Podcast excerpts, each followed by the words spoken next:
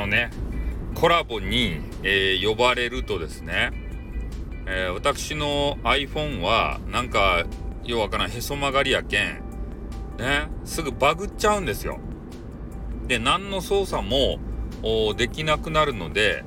えー、コラボしないんですよね。でなんか知らんけど、えー、コラボしたがる方が多すぎてさそんなに人恋しいのかって思うんすけどねこう呼ばれたらバグるけんちょっと俺としてはねこうやめてほしいなって思うんすけどね。まあそんな事情はみんな知らんけん、えー、コラボね誘ってくると思うんすけどこの不具合が多すぎてさね同じ目に遭っとる人おらんとや。iPhone ねえなんかあのスタイフ運営会社様に言うてもさそんな事例はないですよってね言われて一周ですたいね。悲しいことになっとる人がここにおるのにね、うん、だからまあコラボねこう誘いたいのはわかるよ。ねコラボ楽やもんね。相手に喋ってもらったら。うん。俺あの優しいジェイカーさんの番組を聞いとってさあのコラボの使い方はいいなって思ったんですよ。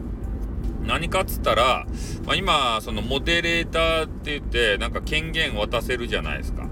人を呼ぶ呼ぶだけかな。いや分からんけど。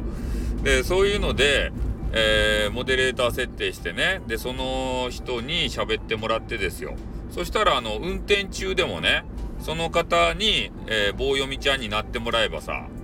セルフ棒読みちゃんみたいになってもらえばその方がコメンティング読み上げればね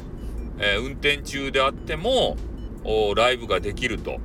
いうことになりますんで、えー、そういう意味で言うとモデレーターみたいな人がねおったら便利やなーっていうふうには思ったんですね。うん、で優しいジェイカーさんと、えー、巨乳ナースのすみさんはね仲がいいなって改めて思って悔しいなって思ったんですね。ね。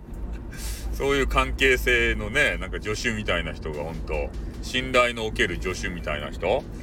がおったら、ね、配信の幅は広がるんかなって思うんすけどね。